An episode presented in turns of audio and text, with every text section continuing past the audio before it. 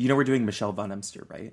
No. Yeah, yeah, Michelle. Von- Um, I think I think I mentioned this to you. Oh wait, yeah, I did. I gave you like a top line of this, like a rough top line. This is like a mysterious death, Okay. so it's a little different. It's not quite an unsolved case. Um, could be considered like a true crime case, but this is really going to be one where we'll get to like talk through some theories about why this doesn't make sense. So, and we haven't done one like Okay. this, so I think it's going to be cool. yes. Okay, I'm so excited. Now, you said you hadn't really heard the name or like anything beyond what I top lined for you before, right? Like you'd never heard this before I mentioned it. No. Okay, then I'm gonna dive in. I don't really have a top line for it. I was just gonna run you through like the whole story, like start to finish. Do you want to dive in? Yeah. Oh, I'm ready. Oh, duh. But before I do, sorry.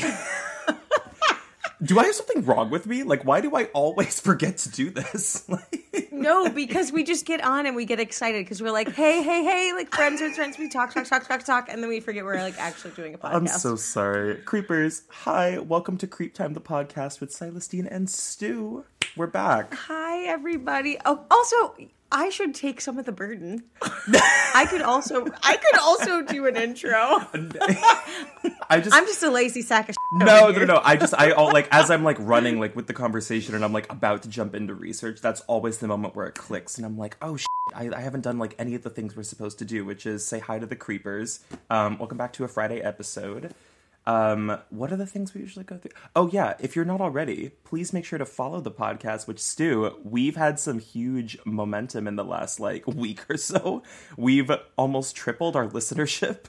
so the magic of That's TikTok, wild. baby, the magic. I know. Oh my gosh. Thanks to everybody that's been listening and sharing it. Like, it's so cool. I know it's been a very exciting week. It was um I don't I don't want to say it was like slightly unexpected because I feel like I really went hard this week with promo on TikTok, but we should also talk about that for a second too because TikTok is legitimately like in the fire right now. Yeah, you kind of like updated me on it last week, but has it gotten worse? Their CEO is testifying before Congress. I don't know if you saw that anywhere. Yeah, it's like bad bad kind of shit. Oh my god, no. For any of the creepers who don't know, to give you like a two sentence top line of this, essentially for the last couple of years, Meta, the parent company of Facebook, has been lobbying on both sides of the aisle politically to get TikTok banned. Um, and they're kind of posing it as a threat because you don't really have to be famous or wealthy to get like major messaging to a large audience. It's kind of a democracy of social engagement. So that's how they're getting politicians on board to ban TikTok. And Meta's incentive is that they're hoping that everyone will just kind of like they'll catch the fallout audience and everyone's just going to go over to Reels on Instagram and Facebook. Because no one's going to YouTube Shorts. no one's going. No. So it's fun now because now that TikTok knows that like their feet are like really in the fire, um, there are a lot of creators who are obviously speaking out against this, and it's like um, oppression of free speech. Like there's a lot of angles people are taking, but like TikTok is really like pushing that messaging out through their creators. So it's like a little, it's a war. It's like a corporate war. Have they like been asking creators to speak? Like, have you been asked to No, speak out no, about no. it? Nothing formal Okay. like that, but like you can almost tell like what's going on behind the scenes with the algorithm because every other video Wow. is a creator exposing this story because it is truly a story of like conspiracy, modern day conspiracy. Um, that Facebook's just basically using their stance and money to try to win over audiences. Also, sidebar, there was a guy in my office this week that was legitimately trying to make the argument that Mark Zuckerberg is a handsome man. That's um. Where is this person from? Just curious, because I have a, I have a little theory. I have a theory. This person, this person is from, I think, Maryland. Oh God! Jesus Christ.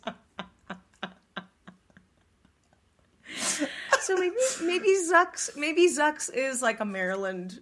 Hey, Oh my God! He reminds me of like he's like a caddy boy who never wore sunscreen. Is the only way I could describe Mark Zuckerberg. yes, Oh, That's foul, Stu. I don't know why Maryland just like set me off. because it's so accurate. it is like I, I know what you mean. Yeah. I can't even say his name. Mark Zuckerberg, Maryland, The Zuck. and handsome. Yeah, the Zuck. yeah, I don't know if those those three components go together. Zuckerberg, the Zuck, Maryland, and Handsome. It sounds a little bit like oil and oil and water. Um, so I'll get us off the Facebook track. Um, one more time, I'll just say again, thank you to the Creepers from Stu and I. We are so so grateful, like we said before, Yes. for all of your support. It's been really exciting. If you're not already, please do follow the podcast on whichever platform you're listening. Make sure to turn on notifications that way you never miss an episode every Friday. And oh, one more thing, last thing I'm supposed to promote. I'm going to be at Parapod Festival next weekend. Yes. Next weekend, I'm a pan- uh, yeah, I'm a panelist at Parapod Festival Saturday, April 1st in Santa Clarita, California. If you haven't already, please get your tickets, and I will see you there. I'm gonna have merch. I'm gonna meet. I'm gonna greet. I'm gonna talk. I am. Oh my god! I'm gonna just try to follow every little bit of it, like on the internet that I can. I am so shook by the whole lineup. Like you're gonna have a blast, creepers. If you can, if you are interested in Parapod, go check out their website and see the cast of characters, including Silas, that are gonna be there because it looks like it would be so fun. It's gonna be it's gonna be wild. Yeah, I think I might go the Friday night before too because that's when they have like the haunted house walkthrough with a medium. And She, we're we're perform we're doing a group seance. Stop. You really should fly in. I you would to die. God might just surprise you. and I am going through all this contract right now with um as far as like setting up a vendor booth. That is so involved. That is so overwhelmingly involved. Like all the things you have to like you have to check off and prepare and like do you want like a Wi-Fi box for your vendor booth? I'm like, oh my god. it's a lot of admin. It's a lot, yeah. Damn. well, with that, let's distract ourselves with a mysterious death, shall we? Oh, let's do it. Now, okay, jumping back into Michelle von Emster. Now, Michelle von Emster, I'll just like refresh a little bit because you probably know a sliver of this. She was a young woman who grew up in San Carlos, California, which I'm not sure, but I think that's either right within San Francisco or it's just outside of it. And she grew up with her four sisters. Which that sounds like a lot of that's a lot. Could you imagine if you had four sisters too? No, having three brothers. Like if your brothers were swapped out for sisters, how yeah, I would. drastically My different whole life would, would be, different. My whole life would be different. That's a very be unique in a built-in sorority. Yeah, So she had these four sisters, attended an all-girls school, which she graduated from in 1986. So the story actually doesn't really take place until we're in like the early to mid 90s in California. So she would attend college for a couple of years, but her studies are actually cut short because in her sophomore year, she's diagnosed with cancer, surprisingly. Um, and she does leave school that year, and she beats cancer. So it, I like couldn't find anything in the reporting about what kind of cancer she had when she was a sophomore in college, but uh, it kind of changed her whole perspective on life. Like she did not want to take a single moment for granted. So once she does beat it, she does not return to school. She just kind of decides she's going to live her life. And I don't think college was as much of a pressing concern in the early to mid 90s. I don't know. What would you say? I mean, definitely. Uh, also, cancer as a sophomore in college. I know. Oh my lord, Like, yeah, very, very That's rare. It, rough. Yeah, I and know. rare. I don't know. Like I said, I, I couldn't figure out which type of cancer it was, but she she did beat it. Um, she was cleared as like cancer free within a year, so hopefully they caught it very very early. It sounds like, but it did set up kind of like it's a very like tragic um parallel to what happens just a few years later after she does that to sort of beat the odds of something that's so statistically rare for her age, and then falls victim to something else that is categorically statistically rare just a few years later when she becomes the victim of whatever it was that happened to her because we still don't know. So you get the picture though. She's kind of a free spirit. She changes her perspective. She does not want to go back to school. She just wants to live her life and just kind of hustle through and like like work to live, not live to work kind of thing, right? So she starts moving around a lot around this time. And one of the first places that she goes is San Diego, where she lives right by the water. And I think she rents a small house.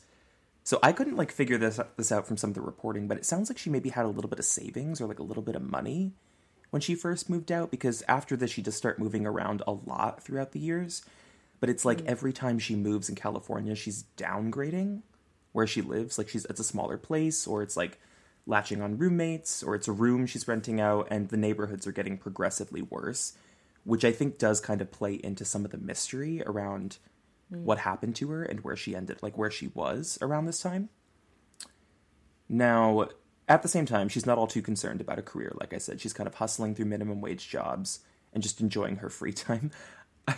I, remember this as I was like writing this research because I heard such a good quote. Somebody was saying about free time. They were like, I have a lot of free time and I'm trying to keep it free. I have to keep it free. And I was like, Who said that? I don't know. It was on some podcast, and they were like, "I have free time," and they were like, "Oh, that's great! So you can do all these things." So like, no, no, no, no, no.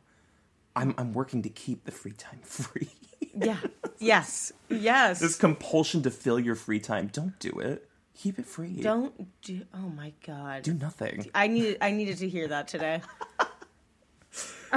No. She eventually does end up in Ocean Beach. This is the final location where all of this goes down, so that's important. Now, the area was described as bohemian in the 90s, like a lot like a younger crowd. Um, I guess you could cons- you would consider it like if it was comparable to a modern day neighborhood, it's very hipster. A lot of younger kids in their 20s who were just kind of figuring things out, but it was really affordable, which was the draw. But it did have an excessively high crime rate, and the part of the neighborhood where Michelle lived was actually nicknamed the war zone. It was so rough. Mm. But this did not bother Michelle. She was just excited to be living near the water because she's described as someone who loved the ocean. She had this obsession with the ocean and would actually go there every single day to meditate. That was a part of her like daily ritual. So when does this all go wrong? On April 14th, 1994, Michelle's now 25 years old and she's living in the area. She's in Oceanside still and she has a roommate named Coco Campbell. It's a fabulous name. I was gonna say, love it. this is coming off of our drag race conversation. I know. it does sound like that. It did. Yeah, it's, it's, um, well, there is a drag queen named Coco Peru, right? Coco Peru and her tension tame. There's a bunch of Cocos, right? There have to be. It's it's such a classic drag name. Yeah, isn't um the classic like "Girl, look how orange you are"? Wasn't her name Coco? I think you're right. Yeah, you're right. That also might have been the most monotone delivery of that quote ever. Girl, look how orange you are. it was like you were reading a transcript in court. the plaintiff said to the suspect, "Girl, look how orange you are."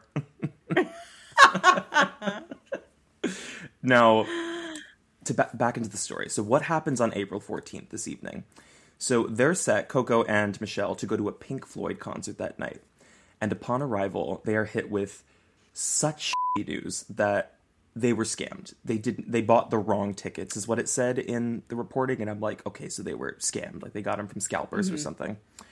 Has that ever happened to you, by the way? I've I've never been met with that situation because that would suck. Awful. It'd be so. But damn, how are they doing that in the 90s? What like scammers, scalpers? Well, I guess when I'm thinking of like scalpers, I think about like online, like Ticketmaster Oh, and stuff. yeah. Like, if, No, we're talking old school, just- like outside of the box office, school. guy with a trench Yeah. coat, a scalper. yes, That's what I think Wow. when I think I think of like a movie version of a scalper. Yeah, the guys that come up to you with the trench coats and they go, "Do you want to see? You want to see this? You want to see that?" I need one of those for Broadway. I need one of those in New York. I'm like, isn't that just a perv? That's a flasher. oh, like they're God, not. Reavers, it's Friday. I swear to God, we have not been drinking.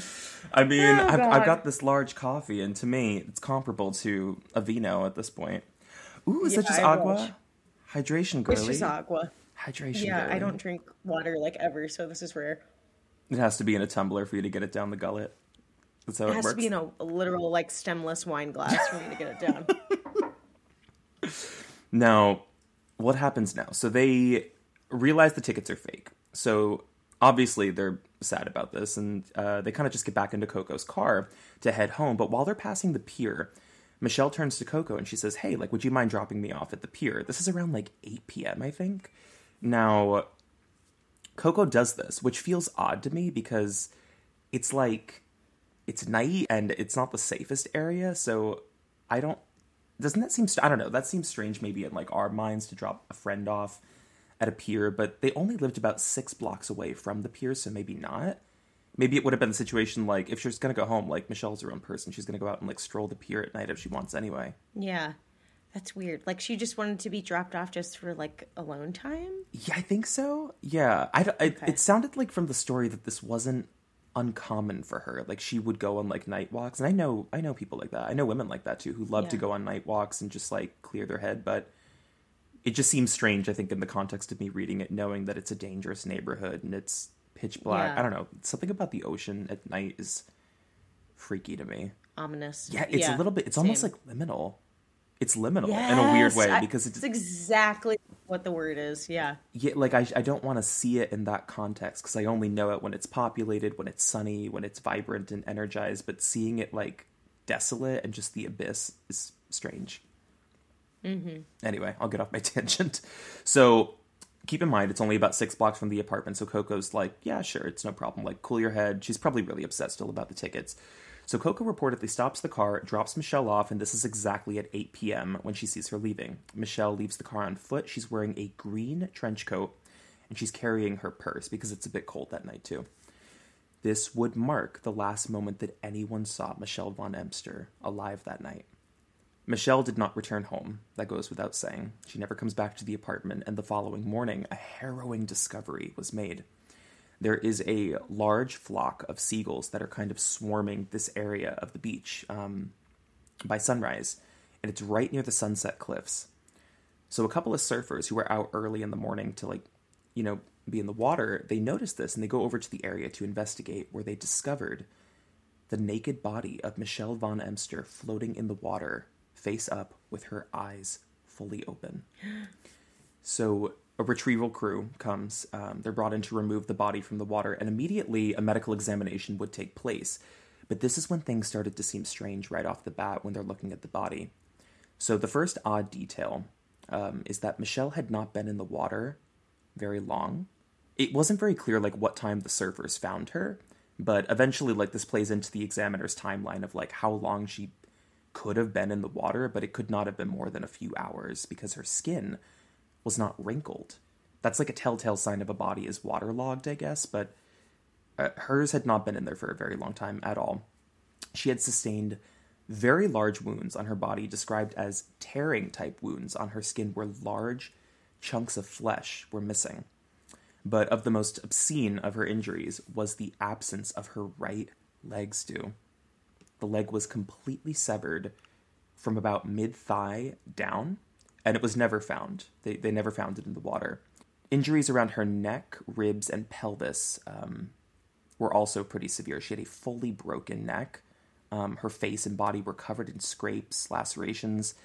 And the initial assumption, just from the visual of Michelle's body, was that this was some sort of abnormal and extremely violent shark attack. Um, like, how else could you explain the missing leg, right? Now, during the autopsy, one of the strangest details that they found were copious amounts of sand that were in her stomach, her lungs, her throat, and her mouth. Her mouth was almost completely full of sand. So, what the medical examiner ruled was that this was definitive proof that Michelle had been alive at the time that she sustained all of these injuries, because that was most likely her actual cause of death, was being underwater and taking in all of this sand if she was being drowned, or she was drowning. So, how does this all get explained by the examiner? Well, before I jump into what their recreation of the timeline is, any thoughts on just the discovery of that body? does it um, sound like a shark attack to you? I mean, well, my first question was going to be like, when the, they like, did the leg look like it, it had been bitten off, or did it look like it had been like cut off? Hmm. So this is where well this is um, like the strangest part about that is because I guess a leg that is taken off by a shark does kind of look like a leg that has been cut off in a weird way. Okay. So I'll get into a little bit of what um there are some experts that kind of weigh in here, but specifically the only animal that would be strong enough to take a leg like that is a great white shark. But when a great white bites off a limb, the bite is completely clean. And from what the experts are saying, it's like comparable to like if something was sawed on a table, like a clean, clean break. That's not what this looked like. Which Okay. yeah, which is where the suspicion comes from. So how does this get explained by the examiner? Now, a timeline of this suspected shark attack is assembled by the examiner, which suggested that sometime around midnight, Michelle entered the water on her own to go for a midnight swim fully nude. Shortly after, while somewhat close to the shore, they think she was attacked by a great white shark, which dragged her under the water to the bottom of the ocean in that area where she sustained like all of the injuries the broken neck, broken ribs, broken pelvis. And while down there, like at the floor of the ocean, she took a massive breath underwater right at the ocean floor, which is where all of that sand got in her stomach, her lungs, her throat. And then the shark took her leg, swam off. That is what they they're projecting happened. It was then suspected that she probably bled out in the water, and while she was just floating there, smaller blue sharks kind of fed on the body a little bit, like o- over mm. the course of the night, like to the morning, which is why like larger chunks of flesh were missing. Mm. It's an extreme scenario, but it seems possible. Like when when it's explained that way, it's just insanely horrifying to read. a very rare case for us to cover. Shark attacks are already so extremely rare, so this is a very know. bizarre case.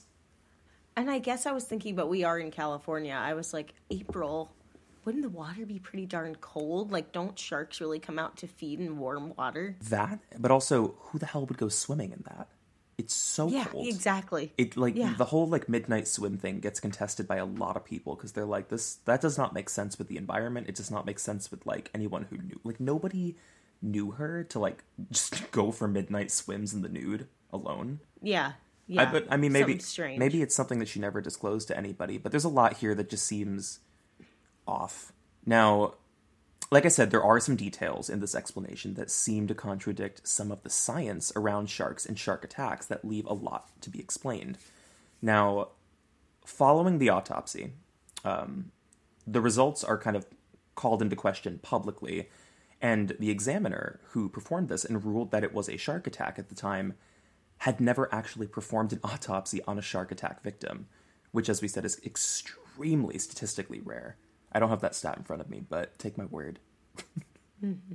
so it was just odd based on the entire timeline that he's like throwing out that like things didn't make sense. The he's like neglecting some key details about the environment and he's like sort of force fitting this strange story about the shark attack because it just seems like it looks like that in black and white. Now, kind of what you said about how cold it was on the beach, the water actually would have been in the 50s that night, as would the air temperature. So it was extremely unlikely that a person would go skinny dipping in the ocean that cold. It mm-hmm. from the get go, it just seems strange. Now, Brian Blackbourne was the examiner who was on this case at the time in the 90s, and he did try to do some like due diligence here because he knew that he had never seen a shark attack. So he takes the possible scenario while he's like crafting like this timeline together of what happened to Michelle, and he would end up contacting the Scripps Institute of Oceanography to get more information on shark attacks from the experts. Now, although they share with him like what they could, no one at that institute had ever actually seen her body. So it's purely from like descriptions. It's like lost in translation. It's like descriptions from the experts being like, "Well, this is possible with a shark attack and this is possible." And it's like an examiner writing everything down being like, "Okay, okay. I think this like fits the narrative that I'm building here kind of thing to like close the case." So once the examiner does officially like rule it a shark attack, that's when like all of the public outcry comes from the actual experts and they cast doubt. One of them would be Ralph Collier, who was a leading shark expert who spent 54 years at the Shark Research Committee um, and eventually would head the Global Shark Attack File. So he knows what he's talking about. He publicly Yeah. disagrees with Blackbourne's findings right from the start. Um, specifically, Ralph Collier insists that after seeing photos of her remains, specifically her leg bone, he feels this definitively could not have been a shark attack, specifically a great white shark. Now, her femur, like I was saying before, it's it's exposed, um, but it's not a clean break. Like I was saying, great white sharks when they bite down, it is an absolutely clean break. Hers was kind of oddly shaped, like almost to a point, which hmm. yeah, which actually could have suggested that it had been hit like many, many, many times over, and the bone was actually whittled to that shape. So it, it- yeah, it wasn't like something necessary, like a clean bite from a shark, but it was like someone took a weapon and was like hacking at a leg until it the bone had formed in that shape, and the leg is never found. He further suggests that the timeline of the attack also does not make sense. So there were no great white shark bites, like shark teeth, found in the body. So in this scenario where the shark grabs her and then drags her down to the bottom of the ocean, it would have made sense, I think, if the shark grabbed her by the leg and dragged her down at first, and then eventually bites through. But based on where the leg was severed, it would have hit her um her femoral artery, I think, which actually would have caused her to bleed out and almost die instantly. But that doesn't make sense because according to the timeline that the examiner is putting out, she was alive when all of these injuries were inflicted, and she would have had to have been alive because she has so much sand in her body. So she definitely took that breath underwater. So if we're assuming that the, the only feasible way that a shark could take a body down to the bottom of the ocean is grabbing something like the leg, because there's no other bites found on her body from a great white, mm-hmm. it's just that one location, she would have died. Like it would have cut the artery and she would have died before it even got her down to the bottom of the ocean. All the other, other injuries were sustained and she took that massive breath underwater. So that timeline, you know what I mean? Like that timeline doesn't really Yeah. align. It's a bit confusing, but it's it's a good point that this doesn't this doesn't stick. I don't know. How do you feel about that And so far? And didn't you say her eyes were open when they found the body? Oh yeah, but I mean, anybody's eyes could be open after they're dead, right? Yeah, yeah, I guess so. I guess I was just thinking like, yeah, was she alive still or? Was Oh she no no no! She was did the eyes certainly dead. Certainly dead. Okay, yeah. No, no, no. I mean, when the um, like if we're curious if she like actually took that last breath Mm-hmm. underwater, if she died instantly, like it's pretty clear she was still alive. Yeah, no, ab- she absolutely Yeah. was. I mean, if anything, proves that it's the sand in her her body. I would Yeah, say because yeah, but again that just doesn't it just doesn't make sense to me like the whole you know like there's no other way that i can really explain that an animal could latch onto a part of the body that if it gets cut you bleed out and die instantly but somehow we're saying that like that happened first and then she took a breath underwater so she was alive for several more minutes doesn't Yeah. doesn't line up uh-uh. so where are we now? So there's like I said, there's no other like teeth marks or like body bodily injuries from this shark that took her down there. So we don't have any other evidence of the great white. It's a tough level of expertise, I think, to go against with someone like Ralph Collier because he's such an internationally recognized specialist in shark behaviors, particularly West Coast behaviors, and he's published books on shark attacks. So if you're going to take somebody's word over the examiner, it would be him.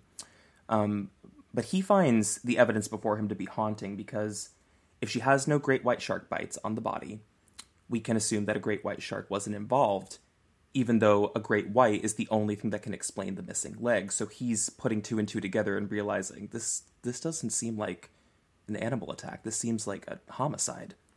Mm-hmm. Now, Ralph Collier is not the only person who actually questions um, some of the legitimacy of this timeline and examination. We get Richard Rosenblatt, who is the chairman of the Scripps Institute, um, who this examiner he reached out to. He was like the original person that he reached out to when he was like piecing the timeline together. But like once it comes out that it's a shark attack, and then Rosenblatt gets to look at the evidence a bit further, he also disagrees, and he's like, "This is not at all consistent with great white behaviors." So he ends up like first taking a step to obtain measurements of her wounds, and he says none of this is consistent with a great white bite. Like the measurements, quite literally, don't even add up to anything, any of the data mm. that we have, specifically from the lack of teeth found in the body, which I did not know, but it's statistically pretty rare when a great white attacks anything that it does not leave teeth inside of that thing. I didn't know hmm. that. But it has so many teeth that they like shed in the process of a bite. Yeah, they have like multiple rows of teeth. Yeah, a ton, correctly. a ton. Yeah, so that makes sense. But he also calls out something else that's pretty interesting on timing here, which which I didn't hear about earlier. Great whites don't hunt at night. You, That's- you kind of okay, hinted I on that when you were like the cold temperatures at night wouldn't make sense for a great Yeah. white like attack. There's there was something in the back of my mind because it growing up in I mean we had great whites occasionally that would come up on did you oh, see, yeah. did you really?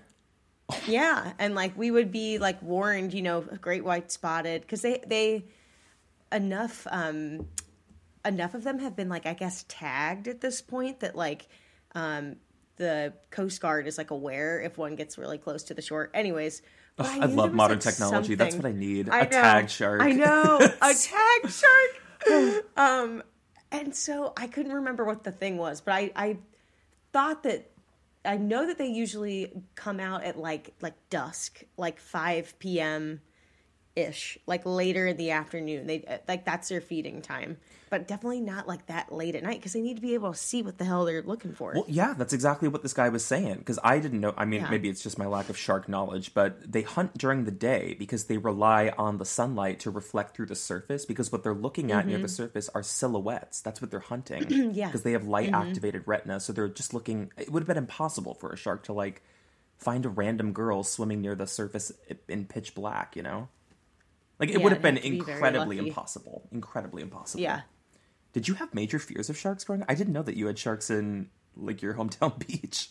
I I Did you ever watch well, Jaws as a this- kid? I feel like I was scared of like sharks. No, no. Well, I mean, I knew about Jaws, and like I was very scared of sharks, but I it didn't really hit me until there was that surfer. Do you remember this? The girl free that was so- the, uh, the surfer. not free solo. Bethany- What was her name?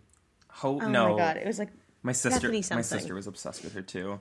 yes, we were all obsessed with her, but she got her arm bitten off, and then it was like It made it real every it was on everybody's radar. Yeah, I was like, oh my god.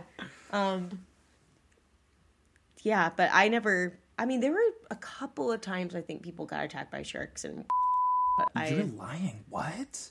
Oh yeah, yeah. That that was so far from like any. We all we went to like Misquamicut in like Rhode Island. so, Like sharks were never even a part of the conversation. but Yeah. but I had this irrational fear. But in the back of my mind, I was always like, well, nobody actually gets attacked by sharks. You actually had people in your town. Wow. Yeah, I, I mean, I think if I, I, I don't know if they were great whites, but like Oh, I'll were do the definitely digging like on this. I'll look it bull up. sharks. like our our hometown soccer team was called the Hammerheads because hammerhead sharks are they don't bite though, but they're all over the area where I grew up. That's insane. Don't ever watch Jaws. You'll ruin yourself. You'll ruin beaches for yourself. Or go back and listen to episode one, The Lady of the Dunes. I just I just archived that as like subscribers only. I wanted to keep it premium for them because I was like that feels like a special episode, our very first episode. It so I was like, you know what? I want to make this accessible for only like premiums, premium subs, um, so they can listen to it. Just them, just for them. That's amazing. So Dylan Well, Parker is technically our first episode. Oh my god. Okay. Well, become a premium subscriber and then go listen. And a perfect segue to a plug, Stu. Thank Yeah, you. yeah. Wow. So I'm getting much. good at this. Well, okay, so let's recap now that we've talked about like some of the discrediting evidence on the shark attack because I think it, it seems pretty firm, like it mm-hmm. did not happen. Yeah. So if we're recapping, only a shark is capable of this. Only a great white shark is capable of this, specifically. Yet there are no bite marks consistent with a great white. The leg does not look like a great white shark bite, and they do not hunt at night. These are all definitive things that we know. So what happened to Michelle in that water?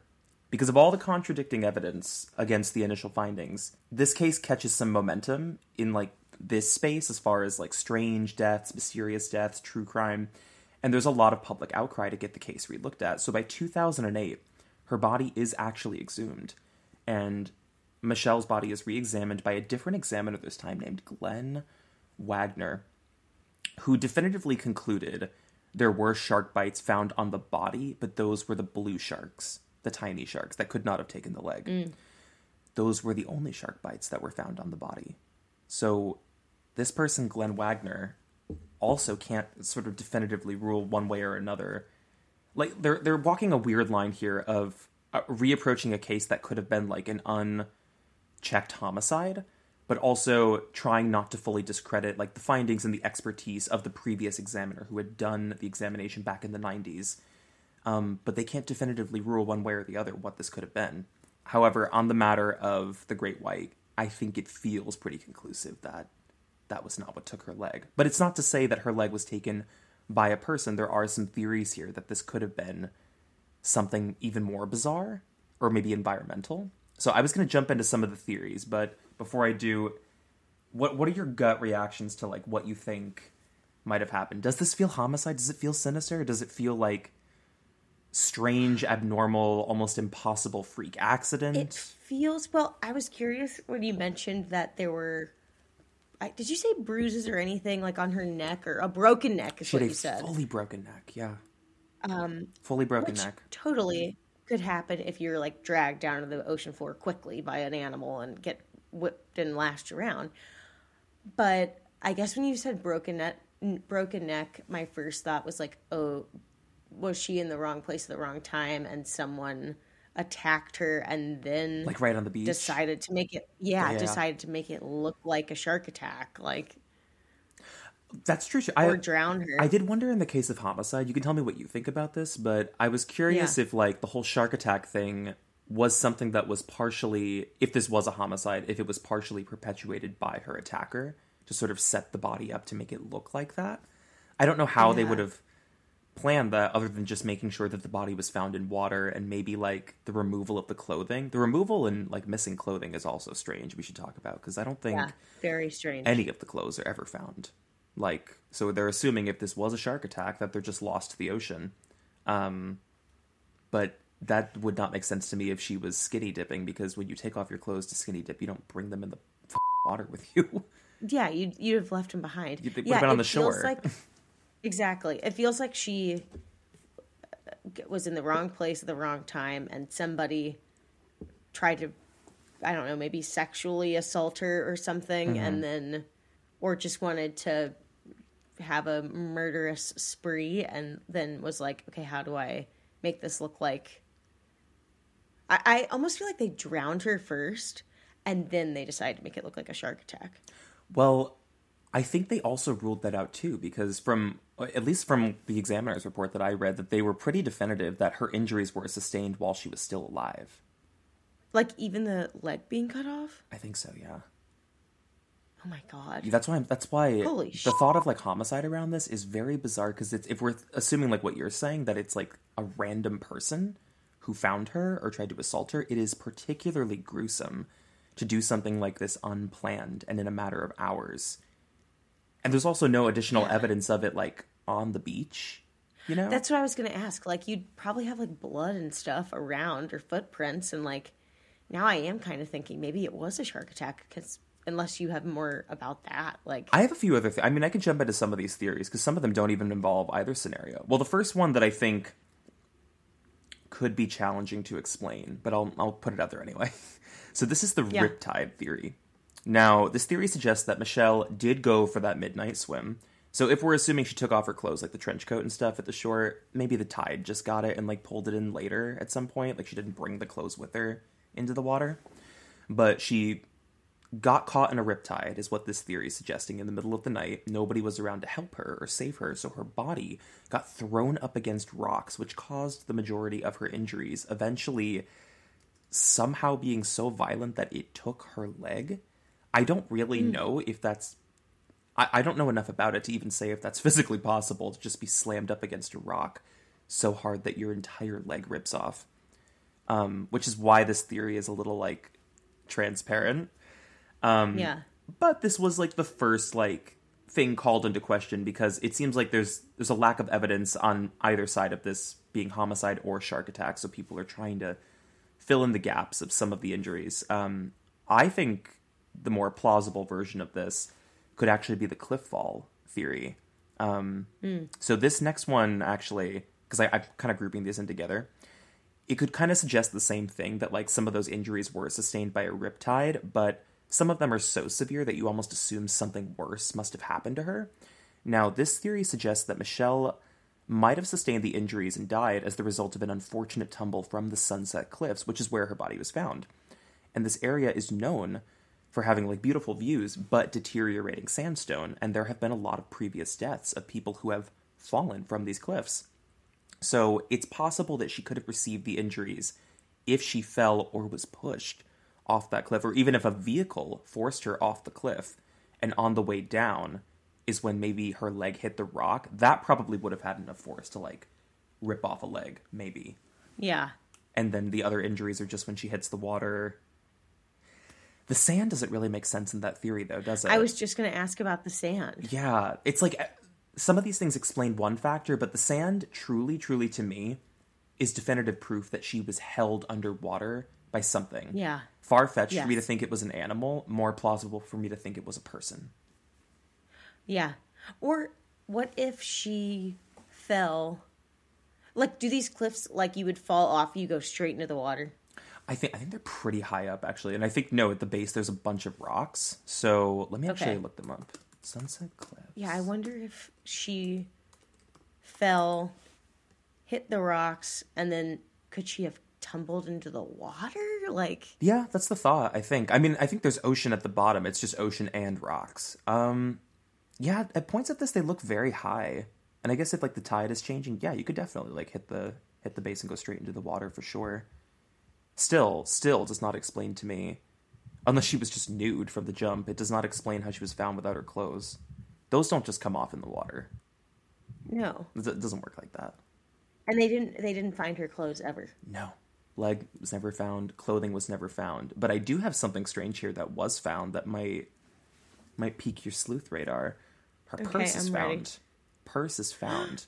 and it's two and a half miles from where the body is found, and it's it's found placed in a very, very public location. So it was amazing that it was still there. Almost like it was planted after the fact, like after the body was found. Because it's found within 24 hours of her body being found, and there's nothing missing from it. Cash is inside. I think her ID, her keys. That's that's, That's leaning more on this. Yeah, that's leaning more on the side of homicide to me. Yeah, definitely. Well, maybe I should jump into the homicide theory or the foul play theory because there's some additional information here that I've been withholding from you that I think would beef this up a bit. Let's see. Does she have a boyfriend? No, even worse, she has a stalker. Mm-hmm. Okay. So, the theory of foul play. Now, the scenario of murder seems the most plausible to explain these strange injuries, particularly why the body is found nude, I think. One of the most supportive details is that Michelle's purse is found. We know that two and a half miles away from the body. But who would have been our person of interest in this case? So the first person they looked at was Edwin Decker, who was a co-worker of Michelle's, and when he was questioned, he claimed that Michelle had this hippie vibe and that she liked to surf naked. Now, this is the first like strange detail that comes from anybody who knew her, who talked about her like being in the water, of skinny dipping, surfing nude, because none of her friends agreed with this statement. They were like, "That's not true," and there were no light lifeguards were questioned too, and they were like, "We have never once seen this woman like surfing or like surfing nude or anything like that." So it was just a strange statement that came from this one dude, and it seemed almost like he was trying to plant a seed to explain like why her body would have been found nude because that's a strange detail. Um, but he eventually kind of falls out of interest because I think he's actually one of the lead people who would advocate for the for them to exhume her body and reopen the case in 2008 because he also does not believe this is like a black and white shark attack. So that kind of like edges him out of suspicion a little bit, but he was just saying some weird Yeah. shit at the time. He was like he claimed that he and Michelle had gone out together and they had been flirting with each other for weeks, and he said that he believed the two shared an emotional and intellectual bond, and then went on to say, at least on my part. so oh. he just sounds a he sounds like maybe a little psycho, and he's Yeah. he was just in love with yeah in love with her. Um, yeah. but I don't know if he is the person. I think this other avenue might be might be our way in. So Okay. Michelle was a former employee of a local coffee shop while and while working there, an unknown man had constantly stalked her. This is where the stalker conversation comes in. And it got so bad that she actually left the job because of this guy. His name is never known. Um, she never knew who he was. He she just knew that he was pursuing her consistently. But what she did know about him was that he rode a motorcycle. He had either mentioned that or she saw that. So after she leaves that job and she, at the coffee shop and she starts working at an office supply store before she dies, she thought she'd escaped the stalker. We get a testimony after her death from Denise Knox. This is Michelle's former boss at the supply store. She stated that shortly after Michelle's death, a strange man came into that store and made several copies of a woman's autopsy report, which she believed to be Michelle's autopsy report. And she further stated, this woman, that as she like watched him and like watched the guy leave, he rode away in a motorcycle. Strange. Also, was that a motorcycle outside of your door? I just Was there? window. I just heard the sound of a car. It was like vroom, vroom, I actually have a soundboard here, and I'm including. I'm and you're including it. yes. Okay, good, good. That was so funny. Um, well, I'm still Okay, laughing at on. the Chowchilla episode where you thought I pulled out a gallon of milk. I forgot about that. Oh my god. Honestly, you need to have a soundboard just one of these episodes and just absolutely wreck me and be like, I don't know what you're talking about. Low key, that I think there is one in this system that we recorded. Actually, I think there is like something that we can, way. yeah we can add like stupid corny like sitcom sounds like applause like boo. But I would I would never do that for a case like this. It's so so tacky and terrible. Oh my god. I, okay, here's my thing with the stalker. How, how like how would he f- no, I guess he would have been following her like all to the throughout concert, the night. yeah, to the like, concert maybe. Like to the concert. Mm. That's what I'm thinking. And thinking. I wonder if like what if Michelle was like, Can you drop me off at the pier so she could like walk I don't know. Like maybe she was a little bit suspicious that somebody was following her. Yeah. Well, wait. So she would want to walk at the pier? if She thought somebody was following her. Yeah, maybe she wanted to be like, Can you drop me off so like I can so like they're not like waiting for me at my house or something. Like if they had known that she had gone to this concert or something and then they were they figured out where she lived. I don't know. That seems I don't know like, exponentially more dangerous. Oh my god. Well, I mean, that's a good point Yeah. too. Yeah. I mean, she definitely knew if this is all true that she had a stalker, but I don't know if she knew that. It sounds like she switched jobs, thinking that she had lost him. Like he lost her trail because she's like, well, he doesn't know where I work, then I'm good. But yeah, he could. He very well could have been following her all that night. Even crazier to think he could have been. No, that wouldn't make sense. it was like he could have been the scalper. That wouldn't have made sense. I was just thinking that. I Well, was just thinking no because michelle was the one who bought the ticket so she would have she would have recognized him but that would have been like the start of a yeah. plan though for sure if like if coco had been the one who bought the tickets and this guy like purposefully sells them faux tickets knowing that like she's going to be leaving this place at like 8 p.m Yeah. i don't know between the purse being found the strange the strange injury on the leg and her being found nude and all of this back information on the stalker i feel like it's really firm that this is a homicide case but a lot of people would contest that I'm curious too. I wonder how many stalkers like really like how long they they prey on their victims before they decide to kill them. Like how long do they want to keep them alive? or better yet how many stalkers actually want to kill their victims i did not think that that was a yeah. like a part of stalking that you like end the one thing that you're pursuing it doesn't make any sense yeah. Yeah. I don't know what the stat, or unless maybe, maybe that happens if they feel the brunt of rejection. That becomes Exactly, like too much. what I was Yeah, like the second that like because it sounds like it was a very clear move for her to like leave her job. She was sending a message like, "I know that you're following me. I know that you're stalking me. I want nothing to do with you." I don't know. Well, there are. I mean, some people have pitched a theory. I don't know if there is anything to support this, but some people are saying, what if it wasn't a stalker? Maybe it was somebody that she was seeing at one point, and he was a, a little Yeah. bit crazy, and it was kind of like a je- like a hidden jealous ex thing. And maybe she was planning to see him or meet him. I don't know how that would have been orchestrated because she would have had to. Yeah, I was just gonna say. I don't know. I also it's just it's strange to think like if we're going off of the stalker theory, how all of these injuries were sustained and there's no trail of it on the beach. Or does evidence really just get like washed away within a matter of hours? The whole nudity component, like, really, it's just it just spins this in a totally different direction because it Mm-hmm. feels like she was out there swimming with someone. I don't know why. I know. Maybe that's just her own thing. Like we can't even imagine like skitty dipping in the ocean alone. I'm Yeah. not trying to go in the ocean anyway. Let alone like Uh-uh. alone at night. Hell no. Do you think the ocean is scarier than a lake? Which is scarier to you now in your adulthood? Lake. Really? Specifically because of like critters in there, or is it like Critters. Chowchillas. Um, the underwater chow chillas? you know what it is about a lake? It feels.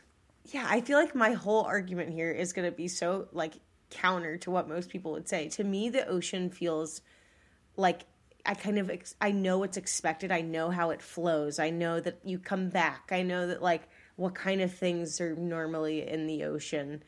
Whereas like a lake to me just feels so like deep and dark and like I don't know how deep it is and I don't know like also who's around. kind of like, disgusting yeah. if you think about it. Like lakes, and gross, and lakes gross. are kind of gross when you really think They about them. Like we always had like clean sections of the lake that were like roped off for us if you go to like a lake when you're a kid or something. But the more I think back on it, the more I'm like, that was dirty ass like still water. Like Yes. still Like water. oh my god, still water and when your foot hits the like muddy Mm. that sludge at the bottom. oh god. Yeah, I I, hate it. what's crazy is like I've taken like a lot of trips now and we've gone to like the sequoias and everybody's always like, Oh, we've got to factor in like a lake, like a lake day. We gotta go to the lake and we gotta swim and I'm like, I don't wanna do that shit. Yeah. Now maybe it's because you and I grew up around some some gross lakes. Because I will say, I went to a friend's um, wedding last year, and one of her things was like a lake day, and it was the most beautiful lake I've ever seen in my entire life. It was like an ocean, but that was out in Montana. I was like, okay, this is way different than a damn lake in, you know, middle of nowhere, North Carolina or Georgia. Like oh. that was a different story. Got, for sure. I forgot where I was. I think it was somewhere in Nevada and I like stopped off at like Lake Mirror. No, it's it had to be some other lake. I don't know why I went there and it was like the of the lakes. Like so stony, so rough, so filthy, and I was like really trying to convince myself in my like floaty that I was having a peaceful, wonderful day. And it was foul. It smelled foul. It's just, oh God, you know it's the worst? What? A man made lake. I'm sick. I'm sick. I don't want anything to do with it. I am sick. I'm going to a rooftop pool. I'm going to the YMCA pool. Rather be in a inflatable kiddie pool than a man made lake, okay? People get like precious about pools too. I know we've gone way off the topic of Michelle Von Emster, but I need a little bit of relief. Give me a sliver of relief. Yeah. Um, Yes. I was at lunch yesterday with somebody, and she was mentioning she's a pool, and she was mentioning um that a rat got into their pool and drowned, and she was like, yeah, she was like, so I called the pool guy and. We had to like completely shock the pool, and me being like a former pool boy when I was nineteen, I was like, "You cared about a rat?" I was like, "Do you know the things I found in that pool when I was working for that oh apartment Oh my God. complex?" And I didn't do. I shit. was gonna say, where were you a pool boy? when I worked at that apartment complex. I was 19. I was in college. Oh my God. Yes. it was yes, like my summer gig, and it was like a luxury apartment complex. And I had never, ever done anything. I didn't know how to run a pool or like properly chlorinate it. So they gave me one day with like the people who helped build the pool to like explain everything to me. And if something contaminates the water, you're supposed to shock the pool, like dump in a ton of chlorine. But like Okay. some mornings, like yeah, you find like critters in the pool. and you just fish them out. I'm like, I'm not gonna shut down the pool for three days to wait for all the chlorine to like No. dissipate because a rat was found in the filter. Oh my God. A rat. Oh. The most dangerous thing to find in a pool, though, is like broken glass. Like if somebody drops a wine Oh, glass, because bet, it's yeah. so difficult to retrieve and it's such a liability. There were that you would love the story. There were these like two girls. They had to be in like their early twenties who were like hanging poolside. Um, I don't think either of them had an apartment there. They were like there with a friend kind of thing, who and they were drinking so heavily by the pool Stu. Not only did they drop two wine glasses into the pool, luckily which did not shatter, they projectile vomited all over the deck. No. I'll never forget my manager. I can't say her name, but I wish I could. She literally walked out, the funniest woman I've ever met, and just grabbed the bottles out of their hand, and she was like, trashy. To the girls, she was trashy. and walked away. And they're like, they're sitting there like vomit like pooled down their chest. These girls in bikinis. Stop. Like they're gone, obliterated midday on a Sunday at the community pool at this apartment complex. That's so not a good look. My instruction was to go out. She goes, go out, start hosing the deck, and try to get the girls. I was gonna say, I thought she was gonna say hose the girls down. they need they came, and they literally came up to me, and I I like went out and confronted them. I was like, "Are you the girls who vomited?" And they were like, "Yeah." And I was like, and I was like, "Is that it? All under you, like, and on you?" And she was like, "Yeah." I was like, "Yeah, yeah, that's what it looks like." Was this Ariana Grande you were hosing off? You're, you're like, yeah. It's just always like a, a weird combination of like deep disappointment in themselves and embarrassment, and just like, yeah, yeah, it was us, yeah, yeah. Yeah. And I hosed that deck down. I got that pool back up and running and open, and I did. I did my job. I, I bet you were a great pool boy. I, I think I was employed. I don't know, partially for the the image of having a pool, pool. boy there. Yeah, yeah. it was such an easy job because it was after hours, so there's nobody to, like manage you. So you would just like go there and like I don't know, like f- around for a few hours. I would take naps, Yeah. Stu. This is terrible to say. That's amazing. Because there was like a pool, like a little pool boy house, and I would just like nap for a lot of the shift because there's nothing to do after you like check the chemicals. But I can't believe I'm saying this. I would go into like the model units of like the apartment complex, the ones that were like fitted with like furniture for walkthroughs because they had the nice beds. So if I went into nap during my shift, I would go into the model unit and just like crash in the bed. I literally overslept one night, woke up. It was because I was supposed to leave there by like 8.39 every night. I woke up, it was like 1 or 2 a.m. I had like fully slept over in a mo- Stop. I had fully slept over in a model unit in this apartment complex. And I was so disoriented and like freaked out. I was like, oh my God, I gotta get out of here. You were like, oh, I'll just go back to bed for my shift tomorrow. God, yeah, I was like, I gotta be up here at like 8 a.m. anyway. God, Oh my lord. It was fun. Did you ever have a job like that in college? What were your jobs in college? I worked at um Anthropologie. Yes, she was an anthro girl. Oh yeah. I have so much more respect And for them because of you. Because I know that you Oh you God. deigned to work there. It was hell. Was It it? would be it would be it was hell. You would be on call. So like we're surgeons or something. You'd be on call for like shifts on a Saturday and like I would I'll, my friends will never let me forget this. I was on call, quote unquote, for our um, last day of classes, my like junior year, where everybody like goes to frat parties and gets like wasted. Well, yeah. And so, yeah. And so I was like, oh, I've never been called before to be on call. So, like, I'm just going to get drunk. I'm going to party today. Like, they're not going to call me. Of course, the one effing time that I get called in. I. And I had just, I like, I had literally just slammed a shot of tequila down my gullet, and I was like, and then I got got the call. I saw my phone, and I was like, "No, there's no way." And I remember Did your my stomach roommates were drop? Like, oh were my you God like, dropped, dropped. I was like, mm, not only I gonna have to go into work, I'm gonna get a fing DUI. I was like, I was, I was like, oh my god, how much time do I have to sober up? I remember being in tears. I was like, and then getting there and like having to work and it being just the worst day ever. I remember just hating it, but they did give great discounts, and I spent my That's what made it worth there. it. Some of the really cute. Yeah. I'll give it to him. It's cute, but I hate that story that you just told me because that is so foul. on call. also, can we make gullet a common word on this podcast? I'm happy that you used it after I used it, but gullet. You it, you've inspired me. I think gullet is something I've used it for a couple of years now, and it's failed to catch traction with most of my friend groups. But I think that we can really make gullet happen. People are finally. I, I've noticed people on TikTok are finally using the word foul, which I've been saying for years. Yes. Foul is such a good word to use for everything. You've said foul since I've. You know what you also used to say? I don't know if you still say it, but you used to say all the time, that is wretched. Yes, wretched. like I would be like, I like literally, I would say, um, oh my god, poor Tommy. Every single time I think about tour, I think about any place that he would choose for us to go out to eat, and I would be like with him driving, and I would come back to you later and be like. He made us stop at a Long John Silver's, and you'd Shut be like, up! Shut "That's up! No, Oh, that's so wretched.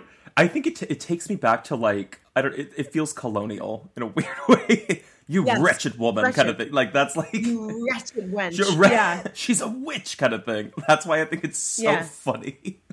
it's so good. Wretched. I'm gonna have to bring that one back too. I'm sure there's a lot of those that we used to You have on to. tour. We'll have we'll slowly reintroduce them to the podcast. We have to. Oh my lord. Well, Stu, that is really all I have on the story of Michelle von Emster. Thank you for indulging in in a little bit of reprieve there because I feel like we needed it because it is a mysterious oh God. death. Final thoughts. Do you think this was something that is an Occam. I mean, it's abnormal, but it could be Occam's razor, and we're like, maybe it is just some kind of a freak shark accident that was also exacerbated by injuries in the water, or is this something truly sinister, foul play? I'm really stumped on this one. Um, I don't know. My gut says something's off because why was her purse so far away and why was she nude? I guess she was skinny dipping, but like in April. I know. Why? I know. Water fifty-seven. Do you know how cold that is? Like fifty-seven degree water. That's a, that's really Yeah. cold. You'd be- Yeah. and like the air temperature is just as cold. It's like when you get out, it's not like you're warming up or anything. No. She's gonna like come out soaking wet, get her clothes back on, and then just start walking six blocks. Something about that's not right. Um, I don't know. yeah, so I guess that's how do you feel about it? I think that there are two things that can be true. I don't think the shark attack makes sense. Um, I think that it's very possible that she could have been murdered, and then I think additional injuries happened maybe after the fact in the water. As far as like, I don't know, some of the cosmetic things like lacerations on the face and like scrapes on the body, that's something like that could have happened in the water over the course of a few hours if the body is drifting. I don't know. I don't know. It does seem really, it just seems really sinister, and I'm curious to see if there's anything else that will come out about this in the next couple of years. If anybody else is probing on the Yeah. case, because the case continues to get like reintroduced in like platforms like this where people talk about it um, on true crime podcasts and episodes on YouTube because it's just there's something off about it. Something feels missed. Yeah. It's old at this God, point too, like 30 if- years, pretty much. Yeah, and if somebody was involved, like, oh my god, they got out so scot free. Yeah, seriously. Which makes you think it was random because it's like there was no there like there was nobody they like really pointed to other than the stalker I guess and so. like we didn't know who it was, right? Yeah, no, that's true. We will examine this again. Should we revisit this episode like a while from now? Maybe if there's another break in the case. There are a lot of podcasts that do that where we like you start an episode with like your first initial reaction like this, and then as something develops, or if it doesn't, you revisit it with like a fresh eye a year down the line. This might be one that I feel like we'll do that We with. should, and we should replay back how much off topic at the end we got. That is pure. first of all, that's for us to like give ourselves a little break, but I think it's also helpful I for know. creepers who are listening because they they've reached out and they're like, we appreciate some of like the lighter and comedic moments of the podcast. The pod we're getting recategorized by the way through Spotify. I don't know if you told I told you that.